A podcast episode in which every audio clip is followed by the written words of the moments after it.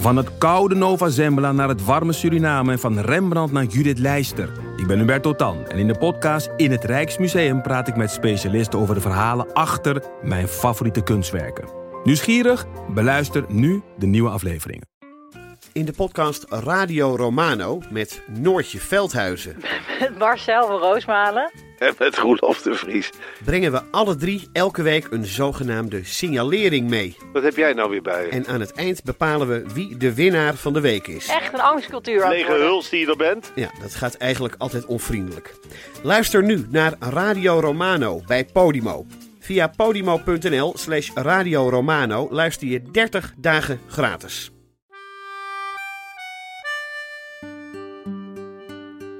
Dit is Man met de microfoon. Met echte en bijna echte verhalen uit een stadswijk. En ik ben Chris Baayema. Je wil niet, eh, je kunt niet de ene dag als man en dan de volgende dag doe je wat kleren aan en dan ben je een vrouw. Dat gaat zo niet. Dus ik zag dat ook nog niet. Eh, en dat was voor mij een totaal nieuw eh, gezichtspunt. Want dan dacht ik, huh? En ehm, zij was de enige die, eh, die mee wilde in eh bungee jumpen. Dus toen dacht ik van wauw, dit is eh, een meid die van avontuur houdt. Een rijke luis, kindje. Alleen ik ben het zwarte schaap van de familie. Welkom bij aflevering 6, de extra aflevering van Man met de microfoon. Jullie weten het waarschijnlijk allemaal wel. Ik rij met mijn opvallende oranje Ford Transit bus door de buurt om mensen te interviewen. Dat zou elke stadswijk kunnen zijn, maar het is de mijne omdat ik denk dat misschien de mooiste verhalen wel om de hoek te vinden zijn. En naast de echte verhalen zijn er ook de zogenaamde bijna echte verhalen. En dat zijn scènes die ik opneem met acteurs, ook gewoon bij mij in de buurt. En die scènes kun je, dat weten luisteraars inmiddels wel, herkennen aan dit muziekje. En Chris, ja, moet je nog uitleggen dat dit net een iets andere aflevering is dan een gewone aflevering? Oh, eh, nee, volgens mij wordt het vanzelf duidelijk. Ehm, zeg jij maar gewoon, ja, begin maar gewoon. Oké, ehm, we beginnen bij Ria. Die woont aan de rand van mijn stadswijk. zitten. Ria, je moet eigenlijk eerst even omschrijven waar je woont voor de luisteraar. Ik woon in een oud sluiswachtershuisje. En wij kijken op het water. En we zien altijd boten. En lucht en wolken. Ja, dat is aan de ene kant. Maar aan de andere kant van haar huis kijkt ze al jaren op een verlaten stuk land. wat ergens in de toekomst bebouwd gaat worden. maar waar in het verleden een groep wat nare krakers heeft gestaan. Die zijn weggejaagd. En toen heeft de gemeente daar een groot hek omheen geplaatst. En toen was daar het einde van die nacht twee jaar geleden. S ochtends vroeg om kwart voor zes deed ik het gordijntje open boven. En toen zag ik de eerste caravan staan. Dus toen dacht ik, nou, dat eh, gaat niet gebeuren. Kortom, Ria belt de politie en ze zegt: er staan nomaden op het landje.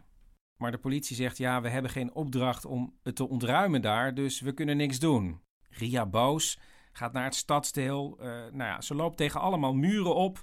En dan hoort ze ook nog dat de burgemeester het volgende zegt. Iedere stad heeft recht op nomaden. Eh, en dat was voor mij een totaal nieuw eh, gezichtspunt. Want dan dacht ik, huh? Wat zegt hij nou? En toen heb ik ook nog een keer een gesprek met hem aangevraagd. Want ik dacht, nou, ik wil echt wel weten hoe hij daar nou, hoe die daar nou over denkt. En, maar eigenlijk begreep ik het wel. Ehm, Wat zei hij dan? nou, eigenlijk komt het erop neer dat hij zegt van ook nomaden horen bij een grote stad. En dus ik ga als burgemeester kijken hoe ik dat goed kan organiseren binnen de stad.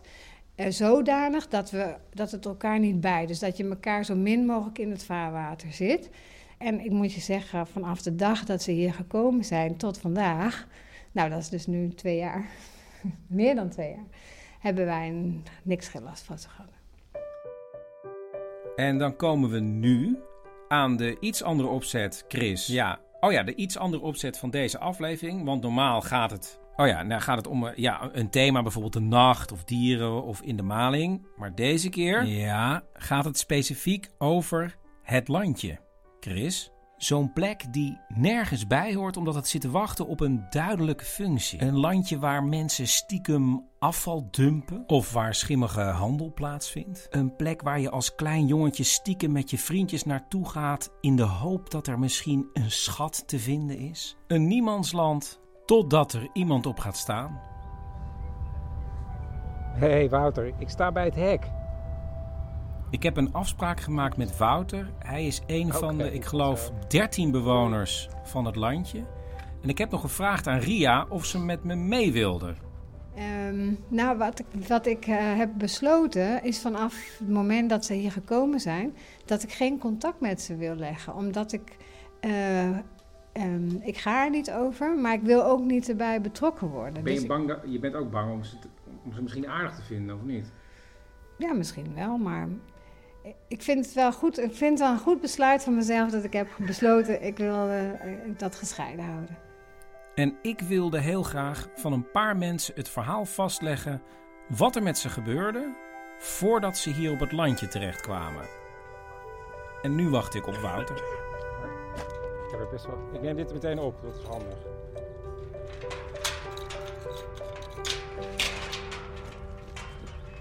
Hallo. Hier hebben we Oost-Indische kers. En daaronder staan tomatenplantjes. Dat is oregano in die bak. Eh, dit is rucola. Dan hebben we hier pompoenen en courgettes. De mensen met wie Wouter het landje heeft bezet vormt een speciale groep. Het zijn zogenaamde economaden. In het verleden stonden ze op verschillende plekken in de stad, naast andere nomaden, die worden ook wel stadsnomaden genoemd. Maar daar was heel vaak sprake van eh, overlast en agressie. En dus hebben ze besloten zich af te zonderen. En ze hebben nu een bord op het hek geplaatst waarop staat dat ze het terrein gebruiken om op een zo zelfvoorzienende, sociale, kunstzinnige en ecologische manier samen te leven.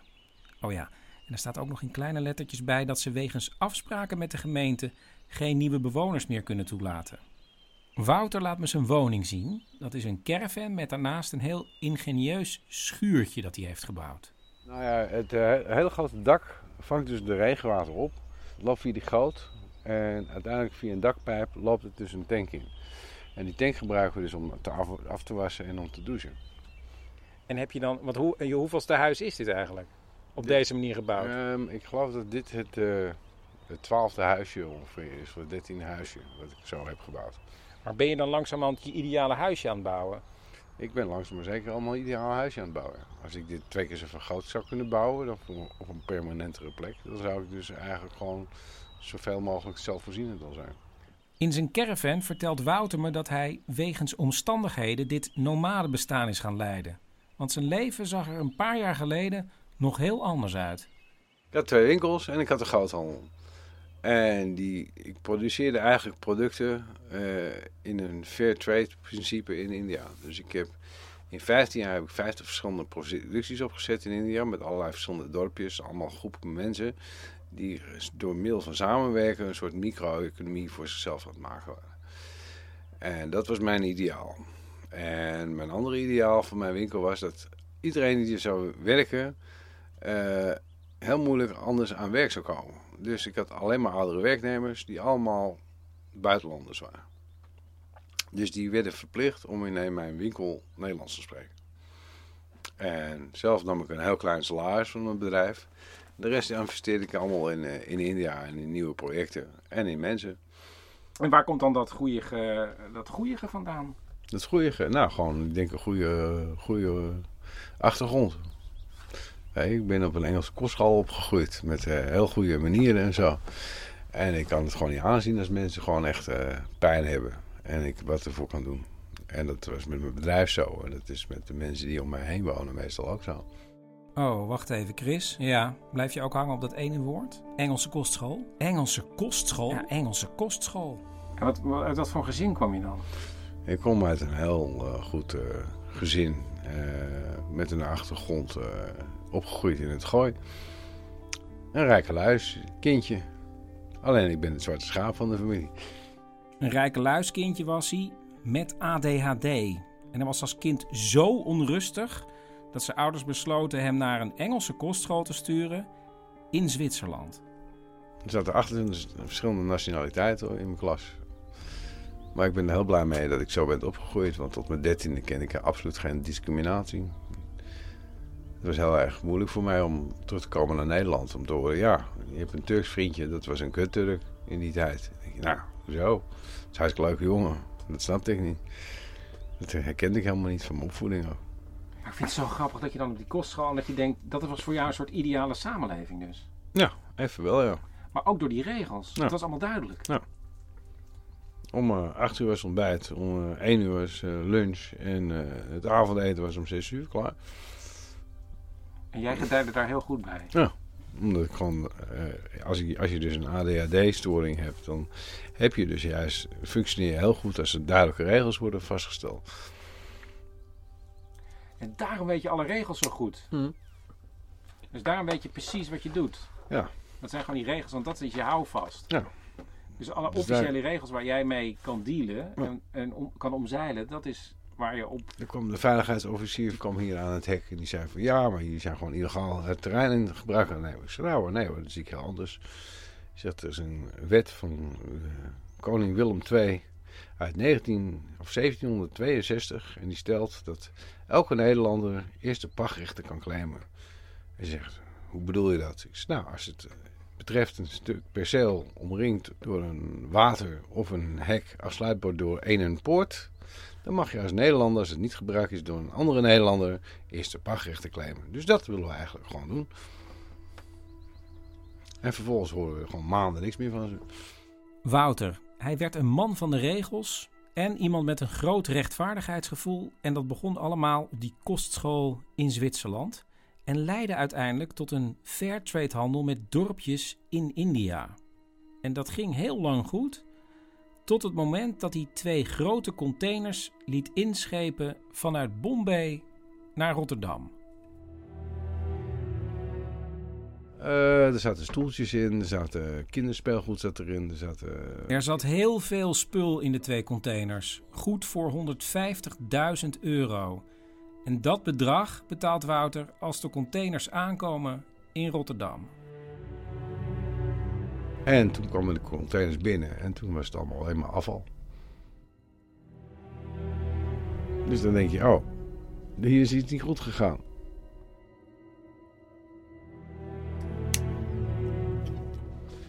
Nou, dat is schrikken.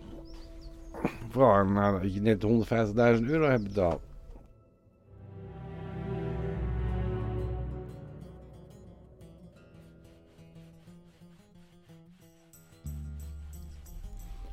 Ik ben heel erg teleurgesteld eh, geraakt in, eh, in mensen. En dus het kost me heel veel moeite om weer om mensen te vertrouwen. Nou, dat merk ik wel. Want ik bedoel, je werkt jarenlang samen met die mensen, weet je. En ze weten, ze snappen natuurlijk ook wel dat als er in één keer 150.000 euro verdwijnt... dat het dan best wel lastig wordt voor een bedrijf om dat te kunnen dragen. Ben je, ben- ben je er zeker van dat zij het hebben gejat? Ja. Degene die het maakte, hebben jou bestolen? Nee, de tussenhandelaar, de tussenagent. Heeft waarschijnlijk op de zwarte markt een container verkocht. Voor geldnood misschien. Je weet niet. Maar die man kende je goed. Ja. Daar ben ik acht jaar mee omgegaan. Dat is een persoonlijke vriend. Hij is ook een keer bij mij in huis geweest. Heb je die man eigenlijk daarna nog gezien? Nee. Van de aardbodem verdwenen. Hij schijnt naar Canada te zijn vertrokken. Dat is eh, wat de private investigators heeft, hebben uitgezocht.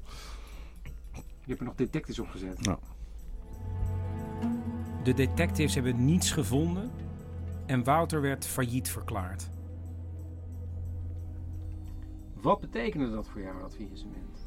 Dat betekende voor mij dat mijn huis ex- executoriaal verkocht werd. Door de bank. En waardoor ik dus dakloos eh, werd. Wouter had helemaal niets meer en belandde in de schuldsanering.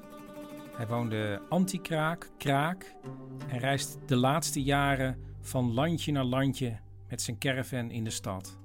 En dat allemaal door die twee containers en die ene handelaar. En hoe kan je dat achter je laten eigenlijk? Ja, dat is heel moeilijk. Het is heel moeilijk. Gewoon eh, weer leren genieten van de kleine dingen van het leven. Van je eigen aardbeienplantjes.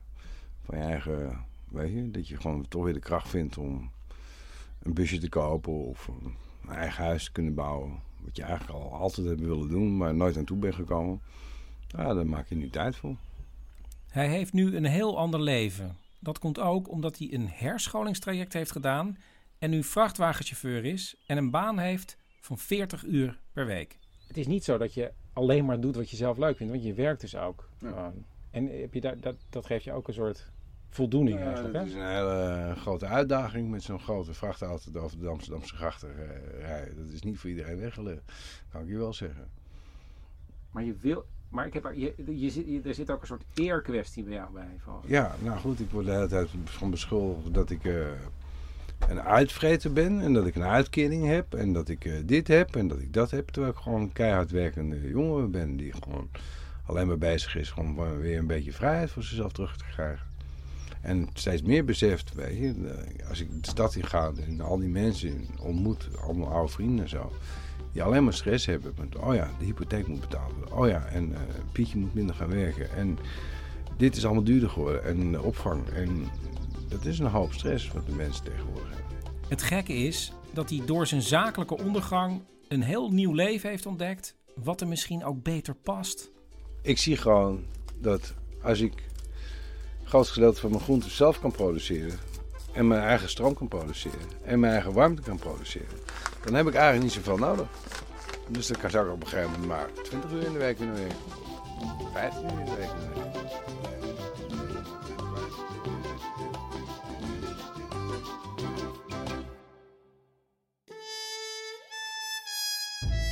In de hoge woontoren dicht bij het station wordt Bob mobiel gebeld. Hallo, Bob. Bob, Gerard. Eh, Gerard? Westra van de Groene Glorie, Ah, ja? de Volkstuinvereniging. Ik ben Ja, de ja. secretaris. Ja. Ja, dat is even Ja? over de borders, Bob. De borders? Jouw perceel heeft geen duidelijke borden. Ach, ja, jongens, alsjeblieft. Oh, gaat het weer dat jullie willen dat ik een tennisveld zo meteen Het maak? gaat in eerste instantie om een kortgeknipte rand om het perceel, Bob. Ja, maar echt, Bert. Kom, Gerard. eh, Ge- oh, sorry, Gerard. Het, het is een wilde tuin met veldbloemen. dat kunnen we natuurlijk niet zo beoordelen als het helemaal vol staat. Ja, met veldbloemen. Ja, nu is er sowieso het vermoeden dat er wellicht hallucinerend groen tussen staat. Hallucinerend? Hashplanten en zo, voor stickies. En- En dat, dat, dat moet dus weg. Hash? Hou, kom op. Ja, en, en, en ook als het medicinale wiet is, Bob, dan kunnen we dat niet toestaan. Wie zegt dat dan? Van dat hallucinerende groen? Eh, Bob, Bob, daar gaat het niet om. We, ga- we gaan niet wijzen, Bob. Het, het betreft hier een algemeen belang van groene glorie. En, en bovendien is het een beslissing van het bestuur. En die zijn anoniem in hun besluit. An- anoniem? Dat betekent dat iedereen het vindt, Bob. Nee, oh nee, ja, dan is het unaniem, hè? Ja? Unaniem. Anoniem is dat je niet weet wie er achter een besluit zit. Dan is het unaniem en, en anoniem. Beide. Nou, anoniem lijkt me niet, want ik weet toch precies wie er in het bestuur zit. Wat bedoel je? Nou ja, het- jij Ja, en, en eh, de, hoe heet die, die, die man met die grote snor. Rom. En, ja, en zij met die kanta. Ja, maar we- willen niet de indruk wekken dat we plek bieden aan stadsnomaden, Bob. Ach, Kom op, dat meen je toch niet? En bovendien vinden we dat je de laatste tijd een beetje wazig uit je ogen kijkt. En, nou, alsof je er niet helemaal bij bent. Bob. Maar, maar goed, we gaan dus nu een, een, een, een dialoog met elkaar aan.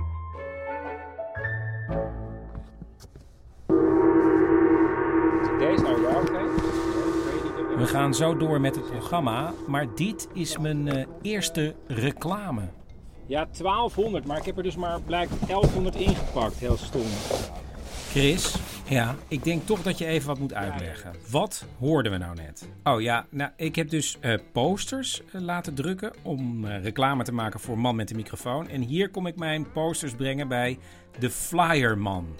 Want die gaat voor mij in een aantal steden posters ophangen op goede locaties. Wie zei je? Flyerman? Flyerman. Ja, Flyerman. Flyerman. Dat is heel goed, want je moet heel vaak Flyerman zeggen. Precies. Flyerman. Nou, heel goed. Flyerman. Ehm, ja, want je gaat natuurlijk niet zelf al die posters ophangen. Nee. En voor deze reclame? Ehm, ja, heb ik ze even geïnterviewd. Ze. Nou, Joris van Flyerman. Laat me horen. En waarom zou het interessant kunnen zijn, eh, stel je voor, er luistert iemand nu met een of ander evenement. Waarom moeten ze jullie eigenlijk hebben dan? Ehm, als, je, als ze een verspreiding, een indoor verspreiding willen hebben. Ehm, wij zijn de enige partij die dat landelijk kan. En die zoveel locaties heeft. En het zo makkelijk maken eigenlijk voor een, voor een klant. We kunnen voor je drukken. We weten wat voor locaties jij graag wil bereiken. En we kunnen dat in meerdere steden doen en in een relatief korte periode, omdat we gewoon heel veel mensen door het hele land hebben lopen. Ja, ja ik, ben dus, ik ben zelf ook postjes gaan verspreiden, maar mijn god, wat een werk. Toen dacht ik, ja, dit is echt ja. een uitkomst. Ja, nou ja, de, jongens die lopen zijn ook al professional, zeg maar. Uh, de, uh, ze weten, ze hebben allemaal een target, ze moeten allemaal zoveel locaties doen. En inderdaad, ga zelf maar eens met een postertje lopen in een stad. Uh, het zal je nog flink tegenvallen om daar, uh, om daar wat weg te hangen in een dag. Maar de jongens kunnen er heel veel weghangen, omdat ze precies weten waar ze moeten zijn. Er zijn ook niet veel woorden nodig, ze weten de locatie, de mensen weten wie ze zijn. Kunnen zo doorlopen, even een boel netjes maken en ze gaan weer, uh, gaan weer naar het volgende adres. En dit was het, toch? Ja, dit was het. Flyerman, Flyerman. En dan nu de gong.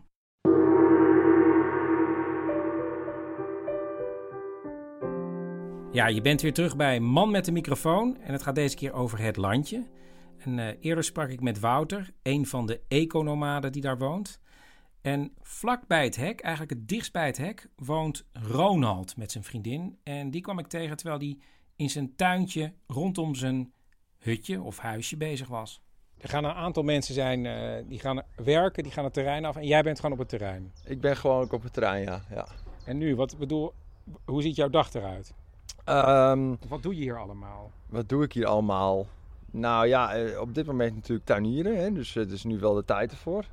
En, uh, en imkeren op dit moment. Ja, een paar uh, bijenkastjes. En uh, ja, daar ben ik mee bezig. Dit zijn, dit zijn mijn twee volkjes, ja. Een groot volk en een wat kleiner volk. Dus je bent een imker? Imker, ja. In, zo in, in, in, deze kast zitten misschien 50 tot 60.000 bijen. Dus dat zijn er aardig wat. En hoeveel potten honing kan je hieruit uh, schrapen? Vorig jaar had ik alleen van deze kast uh, 35 kilo honing. Dus 35 kilo? Ja, ja.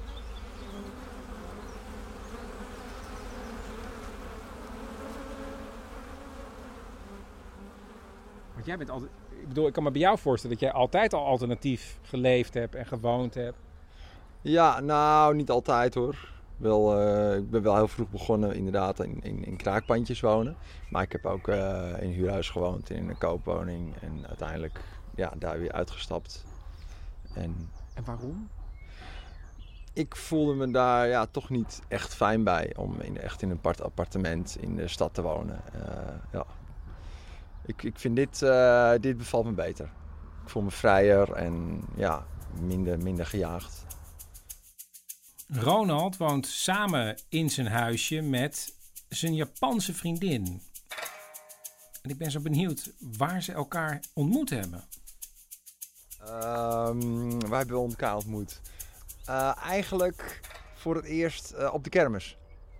Met een groepje uh, andere Japanse mensen die ik al kon. En ehm, zij was de enige die, die mee wilde in bungee jumpen. Dus toen dacht ik van wauw, dit is uh, een meid die van avontuur houdt. Uh, I'm Shoko Nagamachi. I'm a composer and piano player. And I composed a piece, a song for spring. Shoko is een afgestudeerde componiste aan het Conservatorium van Amsterdam. En dit is haar stuk A Song for Spring.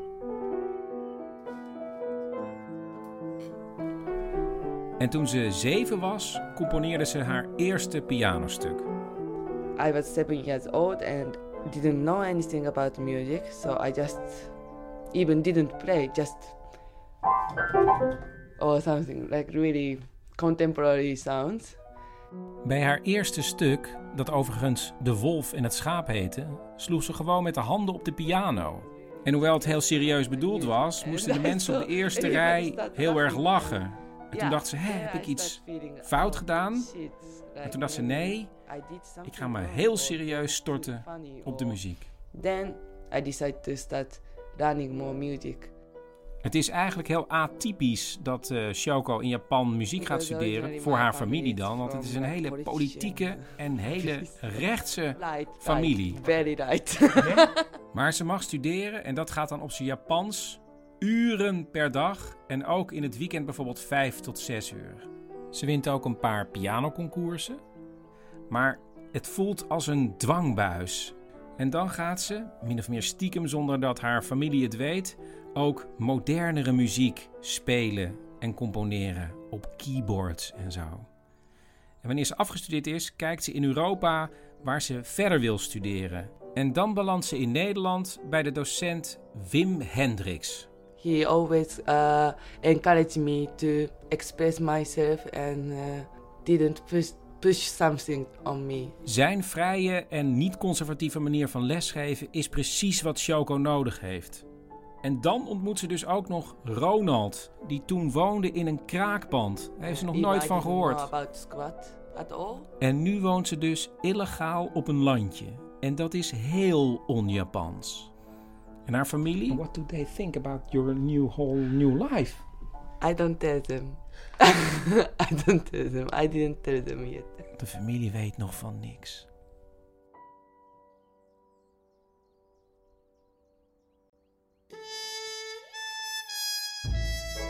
Tussen het spoor en de sportvelden is ook een landje. En daar heeft Eva een plan voor. Ehm, nou, Eva, ja, we staan nu eigenlijk op het terrein waar jij een golfbaan wil beginnen. Ja, ja maar een, een spirituele golfbaan. Vertel. Nou, bij gewoon golf gaat het alleen maar om die bal in het gat te krijgen. Ja, putten? Ja, ja, precies, putten. Maar ja, dat vind ik veel te eenzijdig. Bij spiritueel golf gaat het meer om de reis die je maakt. van hole 1 naar hol 9. En wat gebeurt er dan precies met je? Ja, ja. En waar staan we dan nu eh, ongeveer? Uh, dit is hol 6. En dan komt hier een vlaggetje. nee, nee, wat, wat, wat er dus niet komt is zo'n vlaggetje. Nee. nee, alsof er maar één doel is. Nee, nee, nee. Nee, ja, het is hol 6. Maar je moet dat vooral zien als een plek die je voelt als hol 6. Ja, maar het balletje moet toch ergens in? Ja. Kijk, dan ga je er dus al vanuit dat er een bal is. En dat is verschrikkelijk normatief. Ja. Ja. Ja, maar... Sorry, ik ben hier waarschijnlijk heel oppervlakkig voor, maar als er nou geen vlaggetje is en er is geen bal, ja. Waarom is het dan nog golf? Nou, het is golf omdat je die reis maakt van hol 1 naar hol 9. Kijk, bij mij is golf niet alleen golf, maar ook golf. Golf. Omdat je meedijnt op de golf van het collectief bewustzijn. Ja, ja. Ja, probeer het maar even anders. Ja, probeer het maar. Maar heb je een uh, club of mag, zo? Mag, dat mag, ja. Oh, hier. Oh ja, een club. Maar dan moet jij even dit uh, apparaat vasthouden. Zo. Nou. Ja?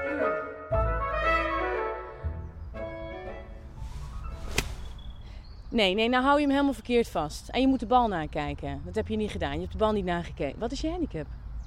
Ik heb geen, ja, ik heb geen handicap. Oh. Ik heb nog nooit gegolfd ook. Oh, ja, bij golf is wel stap 1 dat je weet wat je handicap is. Dat vind, ik, dat vind ik ook een beetje vreemd. Dat mensen dan totaal onvoorbereid aan iets beginnen. Maar het is toch spiritueel golf? Ja, maar dat betekent dat toch niet dat je er zomaar met de pet naar mag gooien? Oh, nou. Doe nog maar een keer. Sorry. Go ahead. Nee, kom naar achteren. Ja? Maak je breed. Eén hand onder de... Nee, nu is het net alsof je een pollepel vasthoudt. Even opnieuw. Even opnieuw? Ja. Oké, en concentreer je. Go. Nee, je kijkt hem weer niet na. Je kijkt de bal niet na. Oh. Wanneer gaat, het, wanneer gaat het open? Dat weet ik nog niet. Wanneer het goed voelt.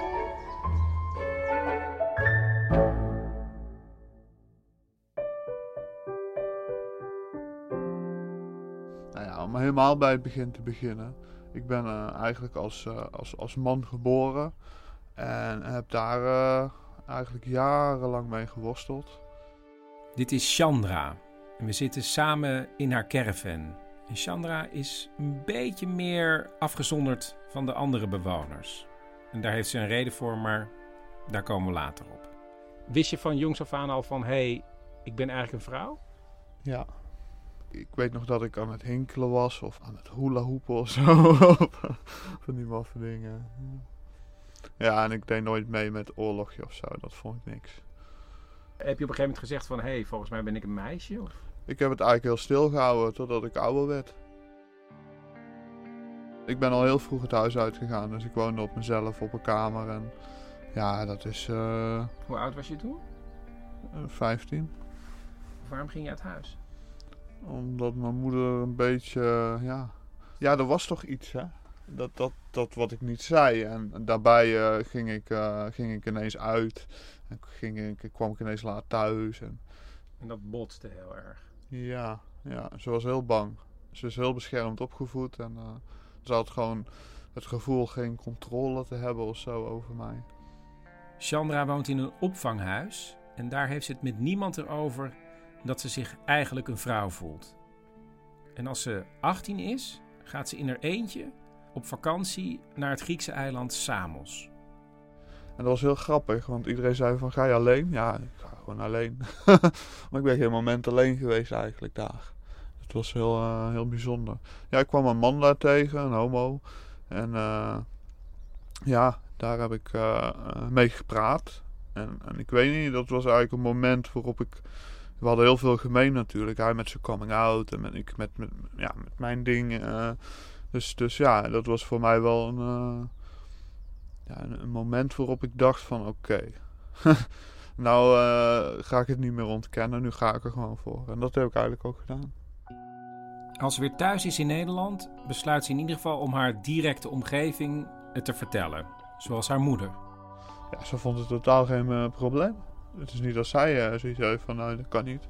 Ze hoopt alleen dat, uh, ja, dat ik niet buiten de maatschappij zou vallen. Die maatschappij vormt sowieso nog wel een obstakel, want Chandra moet zo hard werken om bijvoorbeeld haar huur te betalen, dat ze totaal niet voor zich ziet hoe ze opeens een vrouw zou kunnen zijn. Ik zou niet weten hoe ik dat moet doen.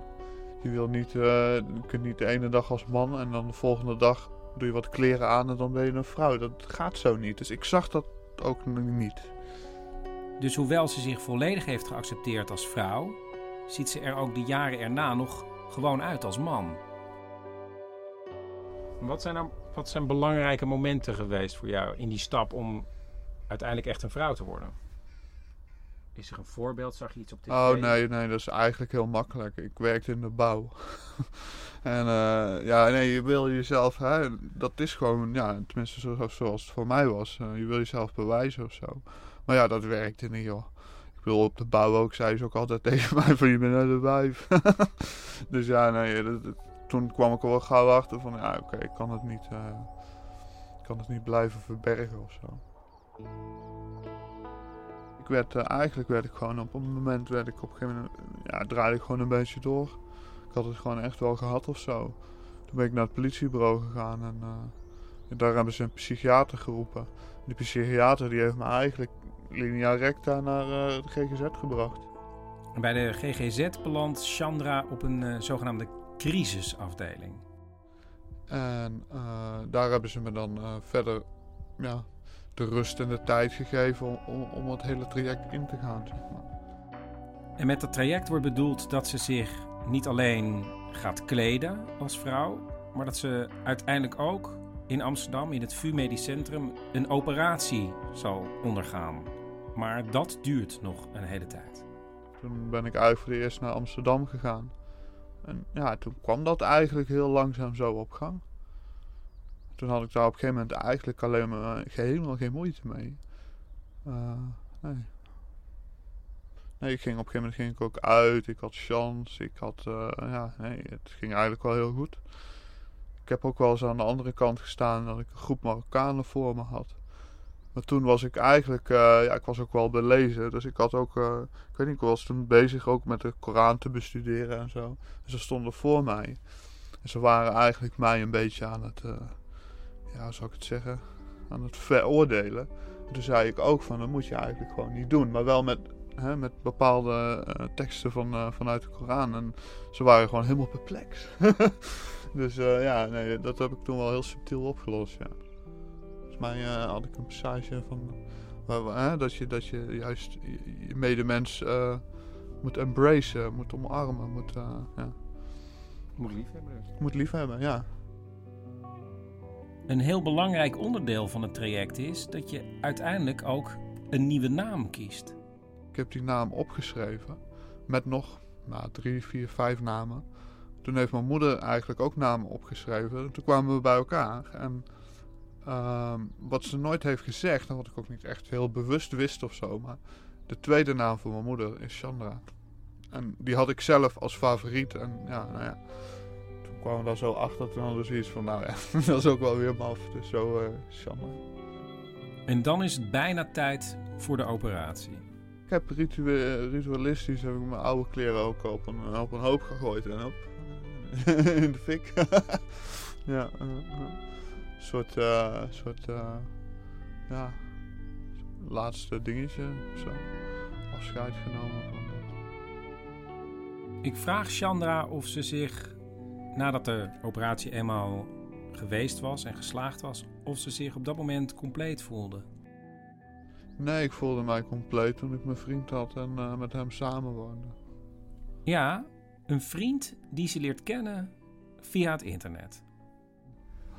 Maar in jouw profiel op internet stond ook gewoon van... ik ben Chandra, ik was vroeger een man. Even kijken, nou, uh, veel subtieler was dat natuurlijk.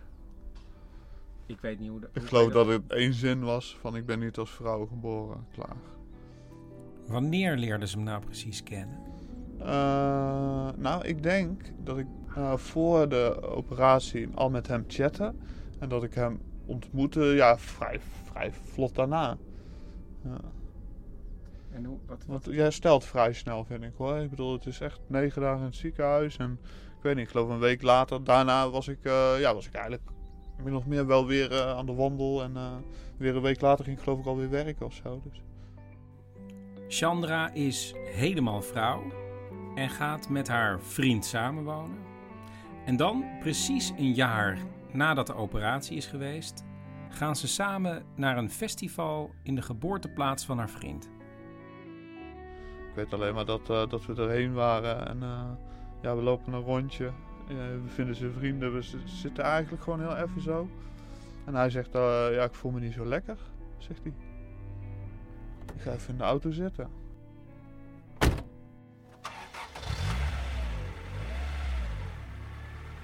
En toen is hij gaan rijden en, en ergens op een voor zijn ouders en zijn vrienden bekende plek, want ik ken het daar niet zo goed, uh, is hij eigenlijk uh, ja, tot stilstand gekomen voor een, uh, voor een rotonde. Toen is het keihard gaan regenen en hij is gewoon, ja, gewoon echt letterlijk zo ja, gegaan. Hartstilstand en, en toen heeft een voorbijganger die heeft hem gezien in de auto.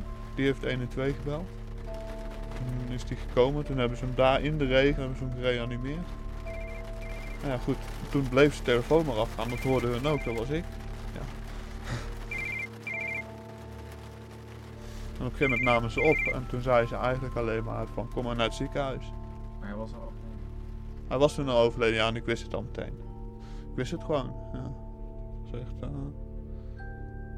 ja, was, uh, was heftig. Is heel heftig. Zoiets heftigs heb ik nooit meegemaakt, echt. ja. Hoe je dan eigenlijk alles kan hebben na jaren. En, en dat het dan ook zo weg is. Het is echt zo weg.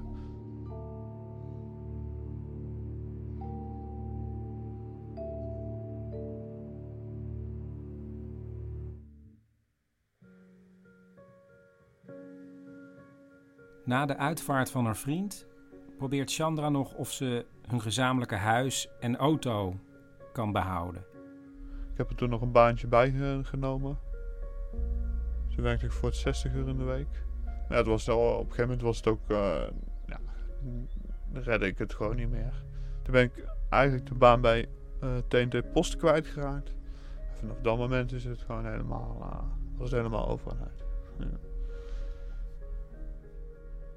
Ja, en toen stond ik eigenlijk min of meer ja, zonder, zonder iets op straat. Heb ik al bij, uh, bij wat vrienden geslapen, een tijd lang.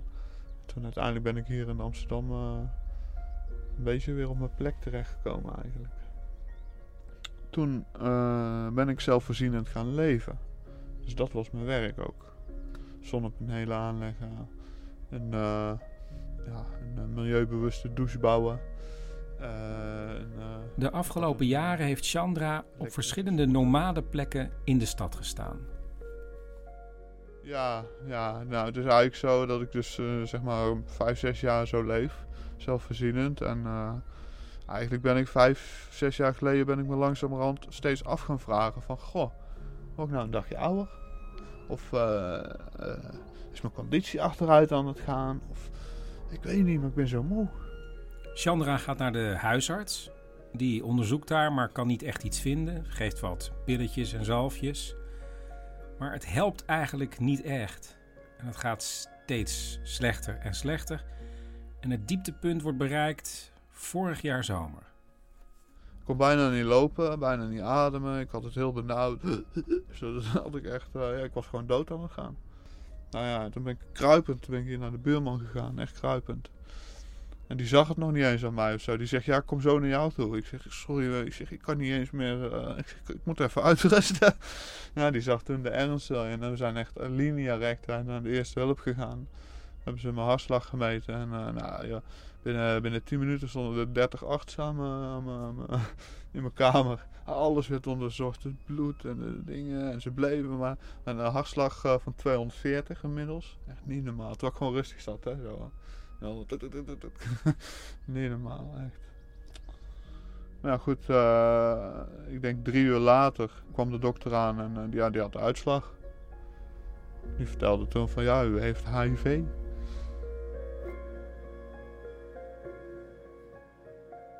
Ja, en, uh, ja, een foutje gemaakt, kennelijk.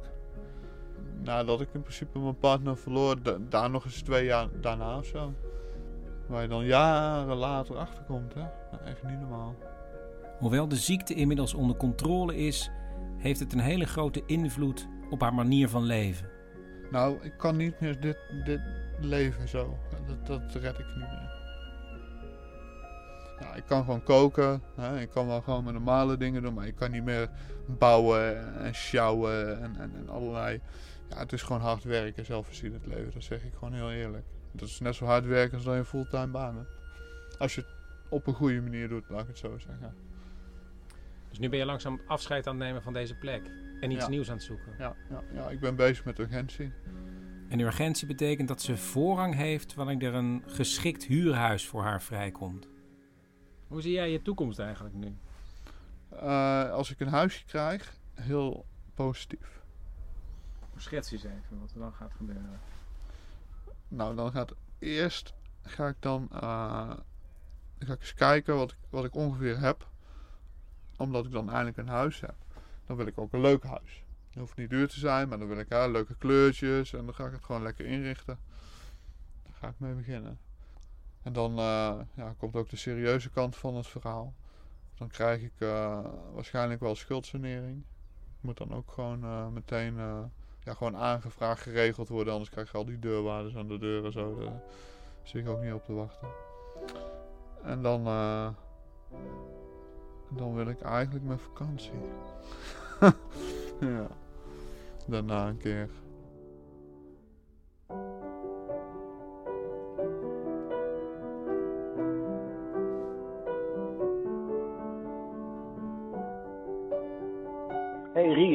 Met Chris, de man met die microfoon. Ik denk ik wil jou nog even... Omdat ik weet dat buurvrouw Ria niet persoonlijk betrokken wil worden bij het landje, bel ik er toch nog even op met de vraag of ze wel gaat luisteren naar dit programma. Eh, want dat was wel wat ik natuurlijk tegen je zei. En dat klopt ook wel. Van, ik hoef verder niet echt met hun in contact te komen. Gewoon face-to-face. omdat ik denk dat dat voor mij lastig is. Maar waarom zou ik niet luisteren? Nee, ik geloof dat ik het wel leuk vind om te luisteren hoor. Jazeker, ja. Oké, nou. Maar niet als er iets aan verbonden zit. Het moet niet zo zijn dat als ik luister dat ik dan dat of dat moet doen. Dan, dan Nee, ik je hoeft helemaal niks te doen. Je hoeft helemaal niks te doen, maar dan weet je in ieder geval wie er aan, aan de overkant woont. ja, oké. nou, kom maar door. Wanneer is het te beluisteren en waar kan ik dat vinden? Het staat morgen of overmorgen online, maar ik stuur nog een sms. Nou, veel plezier met luisteren dan, hè. Ja, dankjewel. Oké, Doeg. doeg. Doei, doei.